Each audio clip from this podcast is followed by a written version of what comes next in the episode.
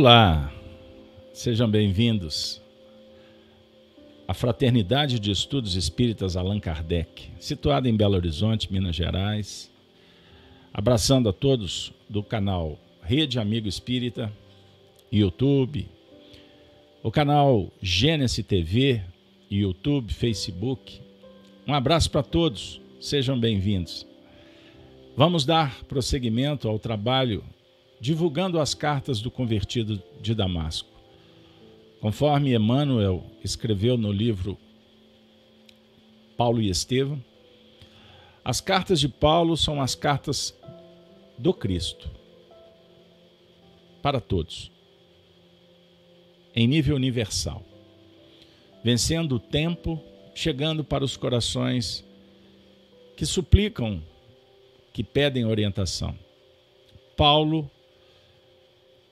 que teve o papel fundamental na organização da mensagem do Cristo quanto doutrina.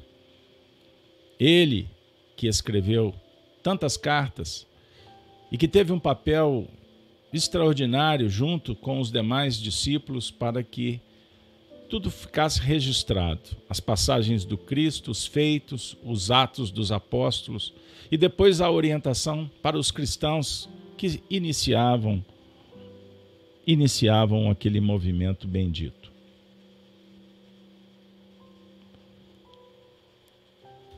Eis o sinal. Tudo começou e o mundo nunca mais foi o mesmo. O mundo nunca mais foi o mesmo. Para quem está chegando agora, nós estamos batendo a marca de 277 eventos. Foi ontem, daqui a pouco um tiquitinho no tempo, um recorte, nós começamos começamos esse trabalho. Eis o sinal. Vamos lá, tema de hoje: o Tribunal do Cristo. Nós estamos trabalhando na sequência com a segunda carta aos Coríntios, no capítulo 5. Trabalhamos ontem os primeiros movimentos e hoje nós vamos fazer a leitura de todo o trecho até o verso décimo e trabalhando o sétimo ao décimo versículo, uma vez que fizemos do primeiro ao sexto. É isso aí. Valeu o sinal. Bora lá? Então vou fazer a leitura convidando vocês para me acompanhar em tela. Deixa eu ficar aqui com vocês no cantinho. O capítulo, conforme a versão que a gente trabalha, que é a imprensa bíblica, João Ferreira de Almeida, o desígnio e o efeito das aflições. As coisas visíveis são contrapostas às invisíveis. Verso 1. Porque sabemos que se a nossa casa terrestre desse tabernáculo se desfizer, temos de Deus um edifício. Uma casa não feita por mãos, eterna nos céus. E por isso também gememos, desejando ser revestidos da nossa habitação que é do céu. Se, todavia, estando vestidos, não formos achados nus, porque também nós, os que estamos neste tabernáculo, gememos carregados não porque queremos ser despidos, mas revestidos, para que o mortal seja absorvido pela vida. Ora, quem para isto mesmo nos preparou? Foi Deus. Foi Deus.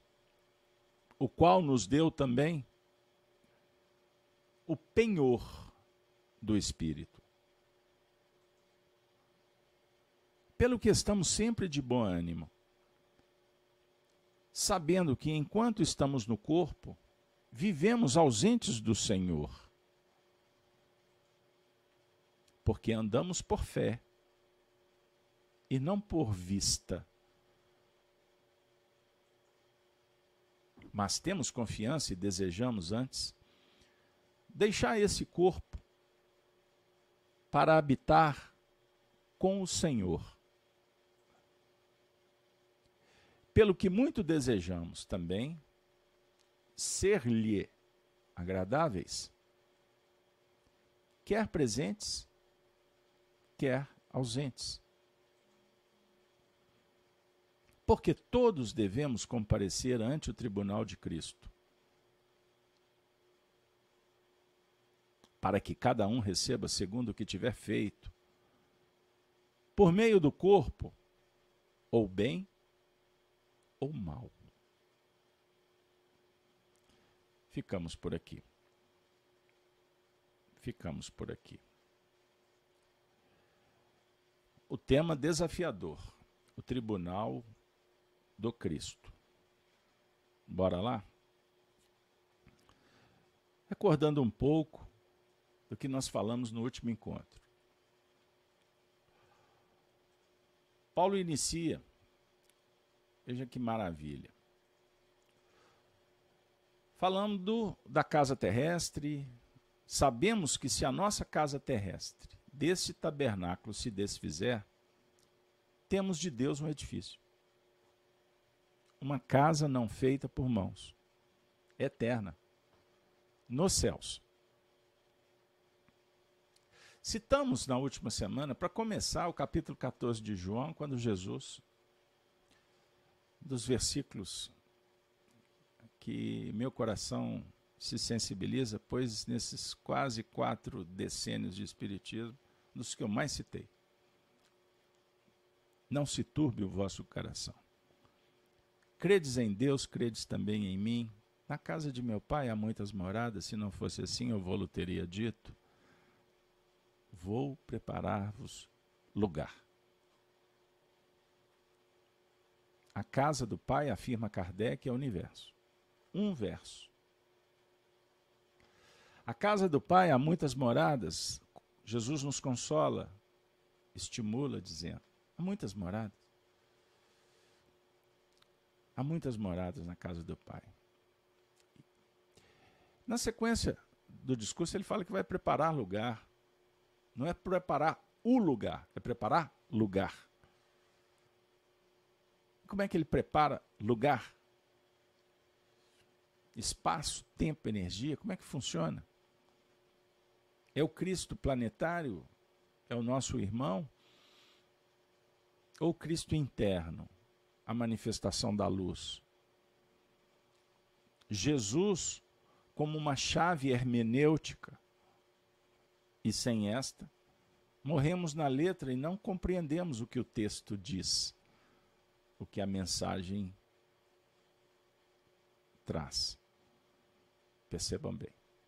Então estudamos cartas de Paulo não para sermos filhos da letra, mas com ele, Paulo, que nos consola, sabendo que os cristãos enfrentam problemas no mundo para testemunharem a verdade, queremos ser filhos do Espírito. Como Jesus falou para a mulher samaritana, conforme o capítulo 6 do Evangelho de João, oferecendo a água, não do poço de Jacó, mas aquela água que verte, que abunda do peito, da alma, que lava, que limpa, que fertiliza, que prodigaliza a vida. Então a casa terrestre é uma circunstância? É uma propriedade? É um veículo? Percebam bem. Qual é a mais importante? A casa transitória? Ou a casa edificada por Deus? O universo? qual casa que ele está se referindo? Deus na sua vida? A casa edificada por Deus é virtude, sabedoria, bondade, amor. Essa nunca cai. Porque ela é construída sobre a rocha. Não foi feita por mãos perecíveis, transitórias, mas mãos eterna. E nos céus é para sempre. E Paulo reconhece que por causa disso gememos. Por isso também gememos, desejando ser revestidos da nossa habitação que é do céu. Então nós captamos que a morada é espiritual. Concebido, concebendo, vamos gemer. Aflição, desafio, dificuldade, dor, lidar com o erro. Perceberam?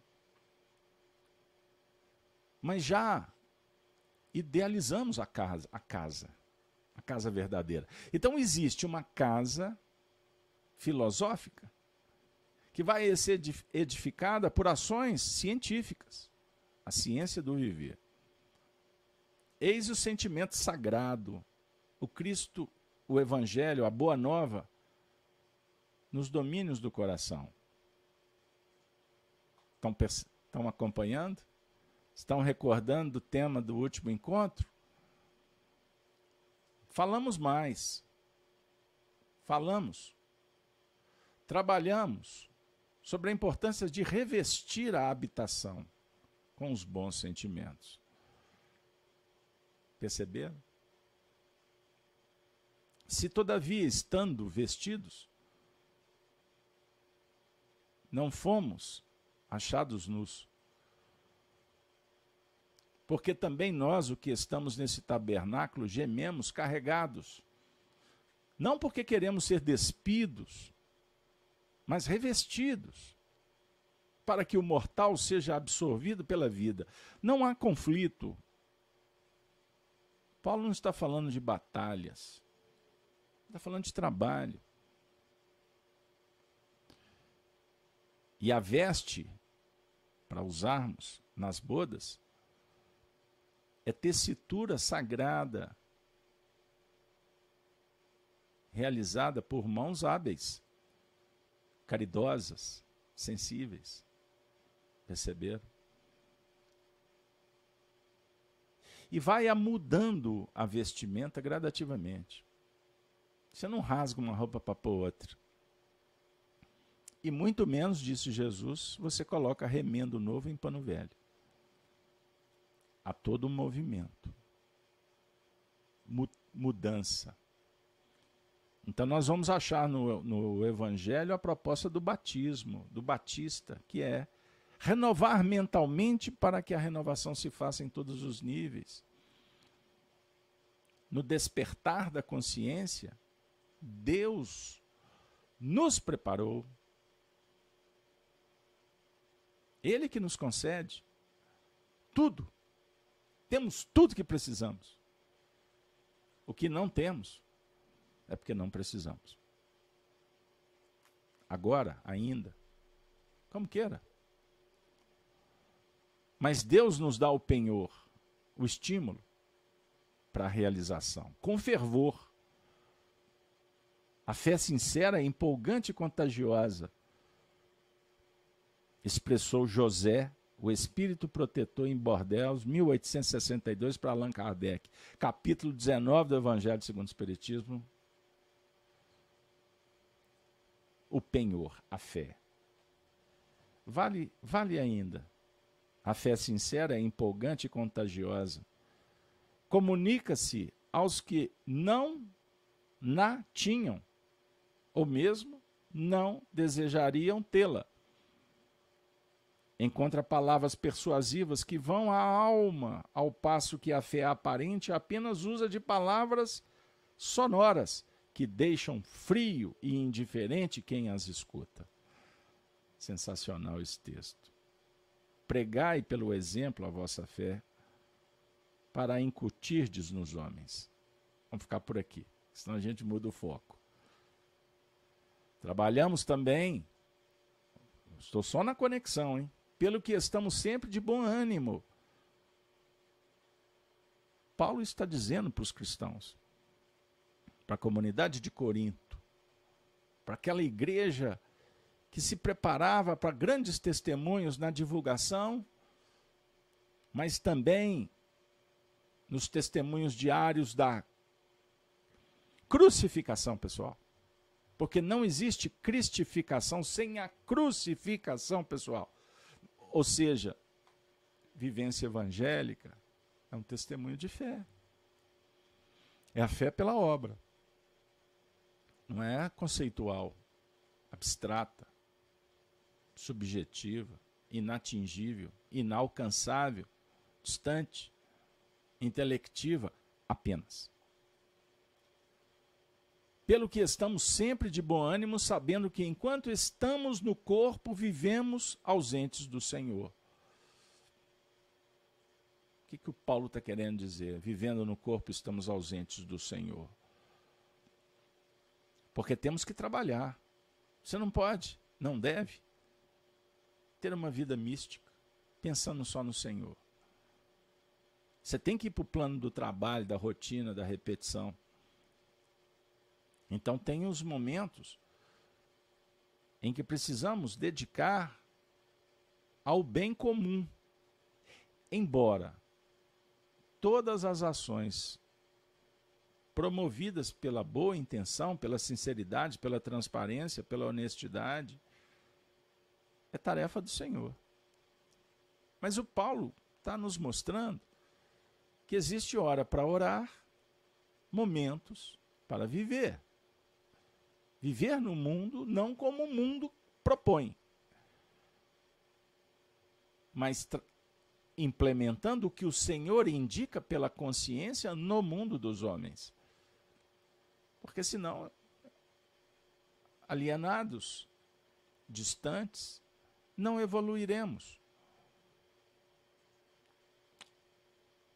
Esse diálogo é muito oportuno. Uma vez que passando por um período testemunhal, individual, planetário, nunca o cerco foi tão apertado quanto agora. Por isso, a gente tem aprendido com Allan Kardec e com os bons espíritos que acima de nós, inspiração, exemplos e força para recebermos e enfrentar as dificuldades do caminho. Então nunca se desconecte de Deus, dos bons espíritos, da boa leitura, da inspiração, da oração, do trabalho, os médiums da tarefa mediúnica, os trabalhadores na assistência social, na assistência espiritual, nas irradiações, em todas as terapêuticas na visita no lar, nos hospitais. Vá, vá, vá. Não fique, não fique parada. Não se emburreça atrás de uma tela. Conviva. Você não vai encontrar Jesus num equipamento frio, distante. Jesus, repito, é a chave hermenêutica Jesus abre a porta se você fizer o que ele propôs e fez. Compreenderam? Isso é muito sério, pois no momento em que passamos, estamos gemendo. É uma expressão usada por Paulo. Olha que sensacional. Gemendo. Porque andamos por fé e não por aparência. Não pelo que nós estamos vendo, mas pelo que nós cremos.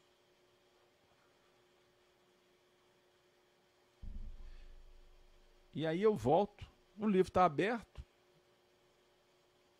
Por acaso? Evangelho segundo o Espiritismo, item 12 do capítulo 19. No homem, a fé é o sentimento inato dos seus destinos futuros é a consciência que ele tem das faculdades imensas depositadas em germe no seu íntimo. A princípio em estado latente, e que lhe cumpre fazer que desabrochem e cresçam pela ação da sua vontade.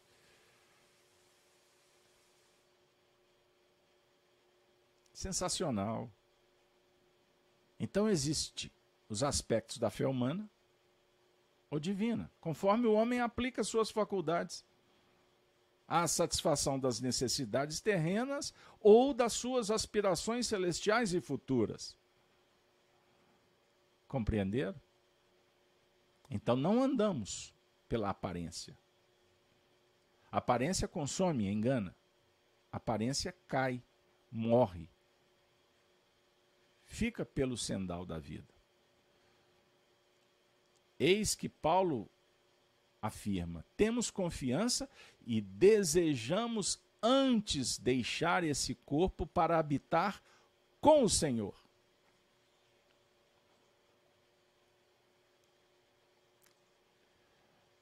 Aqui, se não tiver cuidado, fanatiza-se. Morre na letra. Então, tenhamos cuidado. O que que o convertido de Damasco está dizendo para você e para mim? Em Valfrito. Trazendo a psicologia. Temos confiança e desejamos antes deixar esse corpo para habitar com o Senhor. O que, que significa deixar esse corpo? Alienar? Mistificar? Agora eu virei anjo? Não sou mais do mundo? O mundo. Abandono. Eu não tenho compromisso com relacionamentos. Ah, quero viver uma vida religiosa, não quero filhos. Aliás, ter só vida religiosa para não querer filho, né? Porque filho dá trabalho. É melhor comprar um cachorrinho. Uma arara para pôr lá no, na área de serviço. Um gatinho. Com todo respeito, carinho com os animais. Que mexem com a sensibilidade do ser humano, não tenha dúvida. Mas trocar uma relação com o ser humano pela relação do animal costuma ser fuga egóica. Vaidade disfarçada. Presunção. Porque o animal se domina, né? Ele não rebate, ele não discute, ele só te obedece. Você larga para lá, vai trabalhar, encaixota ele dentro de um apartamento para ele ficar latindo sozinho o dia inteiro. E de noite você vem o bichinho de pelúcia que anda, que move, que, que tem calor, que sente frio. Está pronto para deitar na cama com você. Com todo respeito, carinho, fraternidade. Mas é necessário tirar o véu Espiritismo, Evangelho é revelação. Paulo está falando para a gente abandonar as nossas responsabilidades, ir para o mosteiro. O Paulo está falando para nós sobre a transcendência. Para você deixar um corpo, você não rompe. Evangelho não propõe desatar. Evangelho pro, propõe novos laços, novas propostas. E as coisas que ficam se resolvem naturalmente. O mundo propõe o gozo, o hedonismo, o materialismo, a irresponsabilidade, uma vez que eu uso. O que, o que prepondera é o uso, né? Ah, o abuso. Vale quanto pesa, quanto está de pé? É assim? Lembremos, lembremos. O berço não termina com o túmulo. Berço e túmulo são apenas estágios. A vida espiritual não é uma outra vida. Porque temos uma vida só, o Evangelho é claro. Uma vida só. Ah, mas é a reencarnação. Ah, a reencarnação é só um, um aspecto de, processual. São muitas reencarnações, mas a vida é uma só. Perceberam? Pelo que muito desejamos ser-lhe agradáveis, quer presentes, quer ausentes. Paulo quer ser agradável. Paulo quer ser professor. Paulo se propõe a ser amigo, conselheiro. Junto ou distante. A mensagem é atemporal, é impessoal, o que vale é o conteúdo. É o que a mensagem está dizendo, não é quem escreveu. Embora quem escreva impregna de vibrações, conforme o seu sentimento. Sejam vibrações que elevam ou que destroem, que paralisam, que emburrecem. Por isso que tem determinados autores que o indivíduo, só de olhar a capa do livro, é melhor não. Costuma o médium identificar por nas mãos psicometria, não quero entrar no mérito, mas vamos falar da frequência das vibrações. Esse, o verso décimo, ele é espetacular. Porque todos devemos comparecer ante o tribunal de Cristo.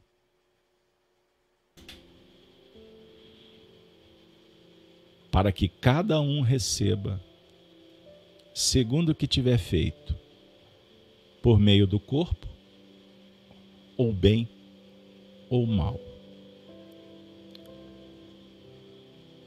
Todos devemos comparecer. Podemos ou devemos comparecer ante o tribunal de Cristo? Interessante porque esse versículo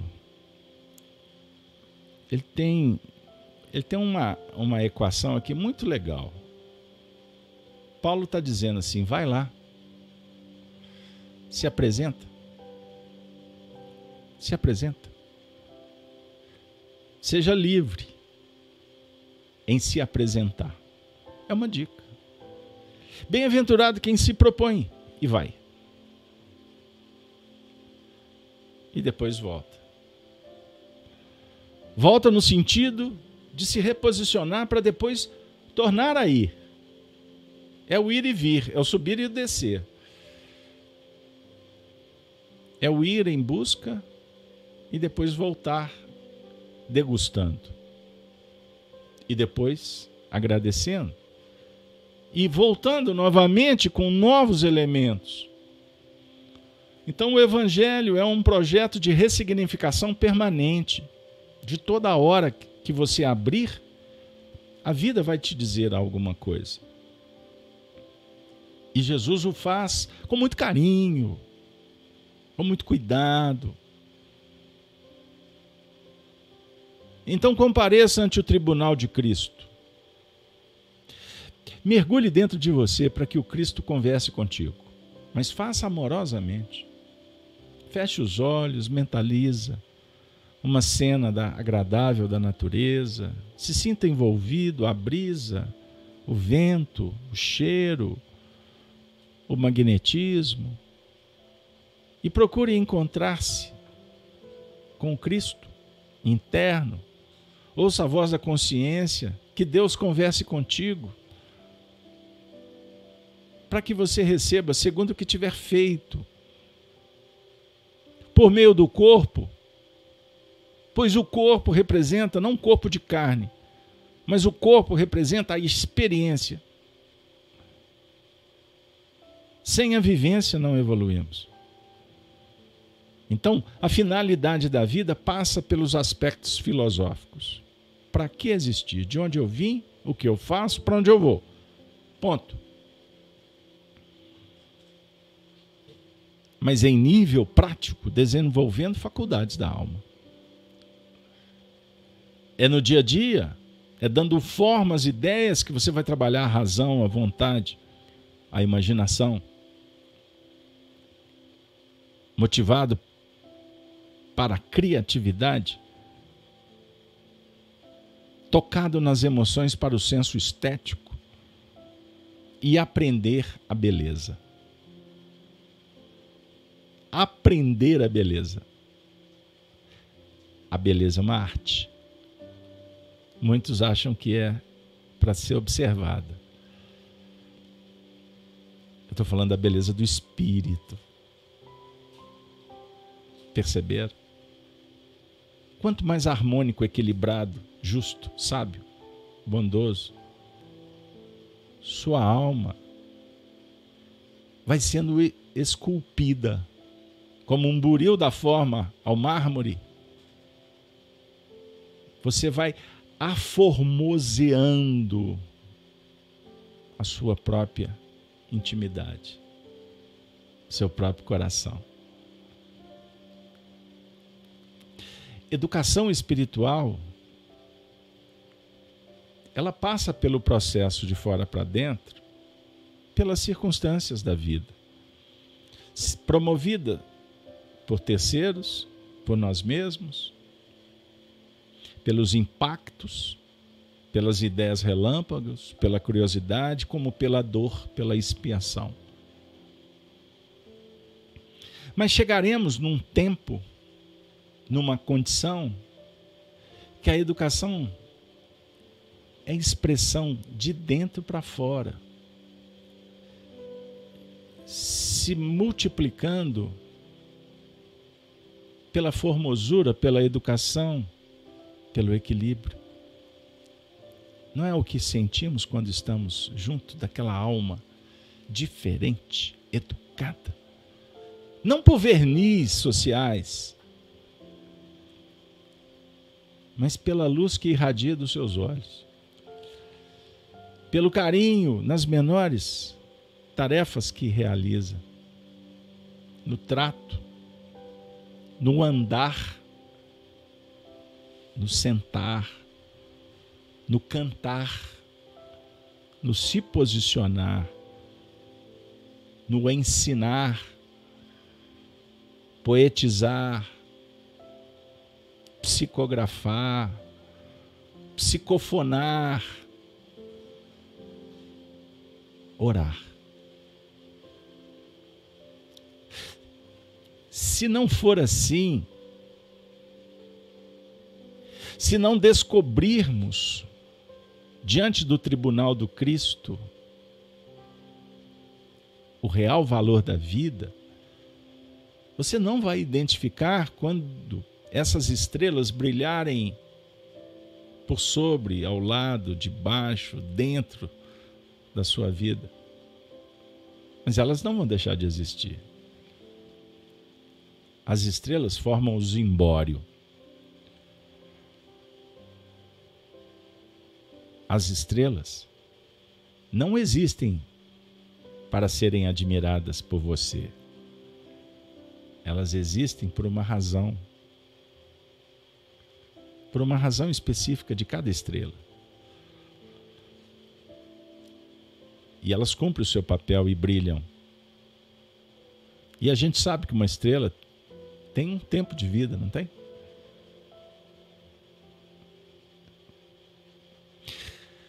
Mas nos, nos dias que chegar o fim, elas não vão morrer, porque elas ressurgem. Deus não criou as estrelas para que elas se apagassem, mas que elas ressurgissem e continuando, continuando brilhando no lugar, no tempo, as estrelas brilham a luz. Quando observamos, admiramos e valorizamos, Significa que começa a acender uma estrela na nossa intimidade, porque nós estamos reconhecendo o papel das estrelas. Até que um dia, depois de caminhar nas noites escuras, auxiliados pelas estrelas, nós vamos perceber que uma luz começará a brilhar em nós, por nós, para nós. Aí você vai se descobrir como uma estrela.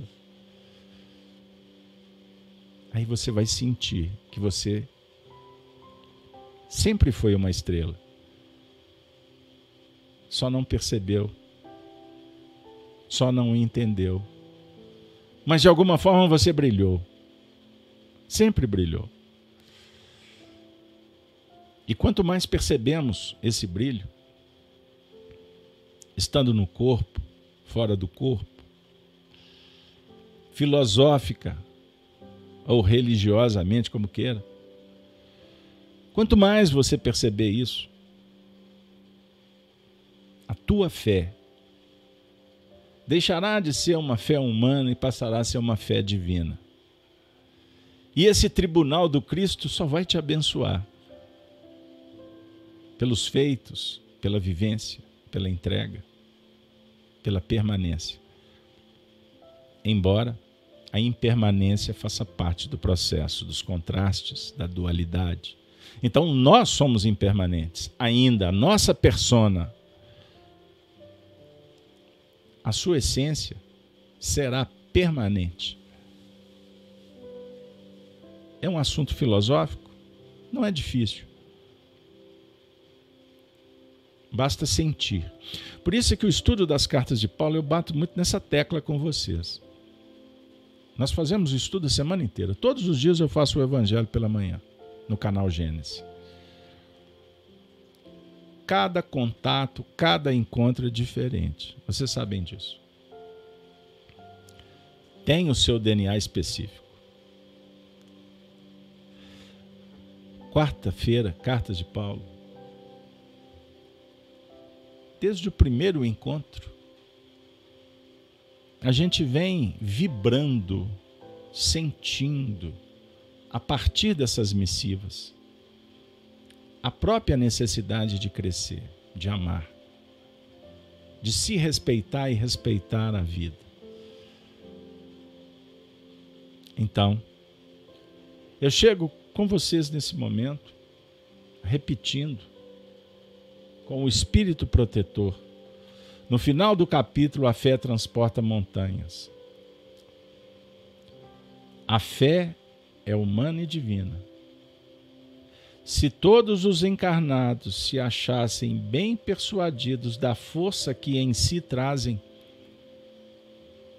e se quisessem pôr a vontade a serviço dessa força,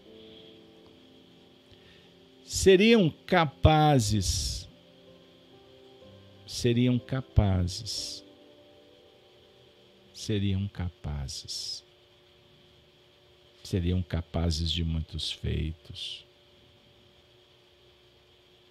seriam capazes de realizar o a que até hoje eles chamaram prodígios. E que, no entanto, não passa de um desenvolvimento das faculdades humanas. Portanto, que a vossa fé, a nossa fé, possa ser trabalhada para que a gente realize prodígios.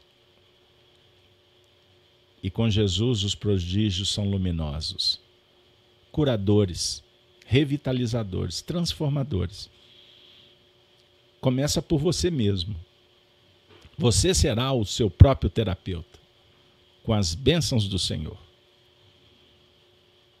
E terapeutizará a própria vida, de sorte que todos que aqueles que sintonizarem com a tua sinceridade, com a tua boa vontade, serão tocados por esse prodígio, pelo seu dom, pelo seu carinho, pelo seu sentimento. E a vida nunca mais vai ser a mesma. Perceberam? Não é maravilhoso? O que, que você acha? Mande seu comentário. Estudo das cartas de Paulo. Sempre uma novidade, nos inspirando no bom combate. Que as falanges de Paulo possam encontrar em você, em todos, missivistas, aqueles que também vão escrever cartas, que vão espalhar a notícia que Jesus está pertinho, pertinho do coração. Nesse momento de dor, de expiação, de lamúria, de reclamação, de rebeldia, de intolerância. Saibam, é o que eu tenho procurado refletir, que nos momentos de crise, que ouvimos por aí que é sinônimo de oportunidade, de crescimento. Mas nesses instantes também gera uma excelente oportunidade para estabelecermos relação de empatia com os outros espíritos. E a relação de empatia com os espíritos infantis, doentes, é se colocar no lugar deles, mas também sentir e prodigalizar algo de bom. Trabalhar a empatia como virtude com aqueles que estão com você, do seu lado, que compartilham as suas experiências, que estão em graus parecidos de evolução. Se coloque no lugar deles e seja inclusivo e em determinados momentos que identificares a doença, o desvio, o desequilíbrio, numa época de profunda confusão moral, de falência espiritual, numa época em que as pessoas tiram a própria vida, tiram a vida do semelhante, com requintes de crueldade, numa época de perseguição, numa época que deveríamos vibrar com o Cristo abrindo os braços, o Cristo redentor no Brasil e o que temos assistido? Perseguições, perseguições políticas, religiosas. As pessoas, ao invés de se unirem, guerreando, como se não houvesse espaço para todos nessa época de profundas dores, intitulada a época da grande tribulação nos textos bíblicos, falsos cristos, falsos profetas, o amor se esfriando, rumores de guerra. Leiam o capítulo 24 de Mateus, estudem conosco o Apocalipse aos sábados. Nessa época, é a época que o Cristo, Jesus, está bem pertinho. Que Maria Santíssima, os apóstolos, todos aqueles que representam com autoridade o Senhor, eles ficam bem pertinhos. De todos, embora a alma sincera, devotada, que procura o socorro, por certo. Eles batendo a porta, têm tudo para serem recebidos. O convite para esse grupo que nos acompanha ao longo da semana é um só. Nós batemos na porta do Cristo tantas vezes. Chegou a hora de abrir a porta, pois é Ele quem bate que possamos acolher o Cristo, acolhendo a nós mesmos, acolhendo a dor do semelhante, o clamor da humanidade e não agindo com indiferença, com rebeldia ou com reclamação. Cumpra a sua tarefa, faça enquanto você pode. Parafraseando Emmanuel, quem faz o que pode, faz tudo. Então não mensura, não calcula, não superestime ou subestime. Faça o correto, o simples que eu não tenho dúvida em afirmar que assim estaremos honrando a memória de Jesus Cristo. Foi ele quem disse: honrem a minha memória, amando-vos uns aos outros, como eu vos tenho amado. O tribunal do Cristo é um jardim cheio de flores. O tribunal do Cristo é uma tribuna do amor, da esperança, da fé. O tribunal do Cristo é só amizade, afinidade. Com o Cristo, o consórcio é bendito. O casamento é perfeito, porque conjuga sabedoria, virtude, justiça. Eis a parábola das bodas. Muitos são os convidados. Sejamos os escolhidos. Sejamos os escolhidos. O prêmio é a paz, é a felicidade.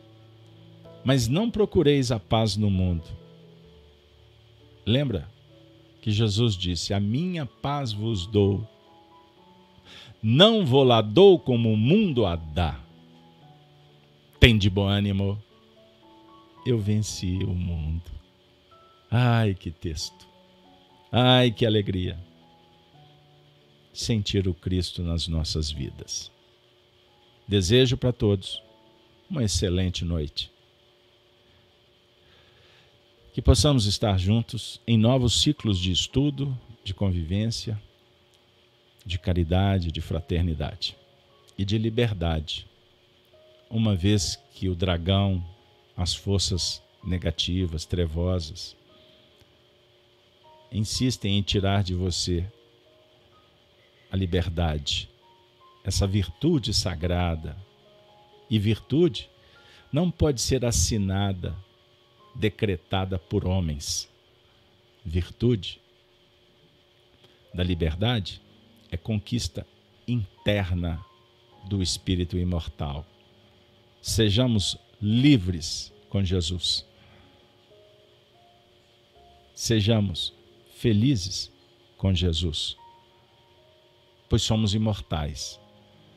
Vale saber se realmente vivemos como imortais ou nos comportamos como peregrinos sem destino nesse mundo cão.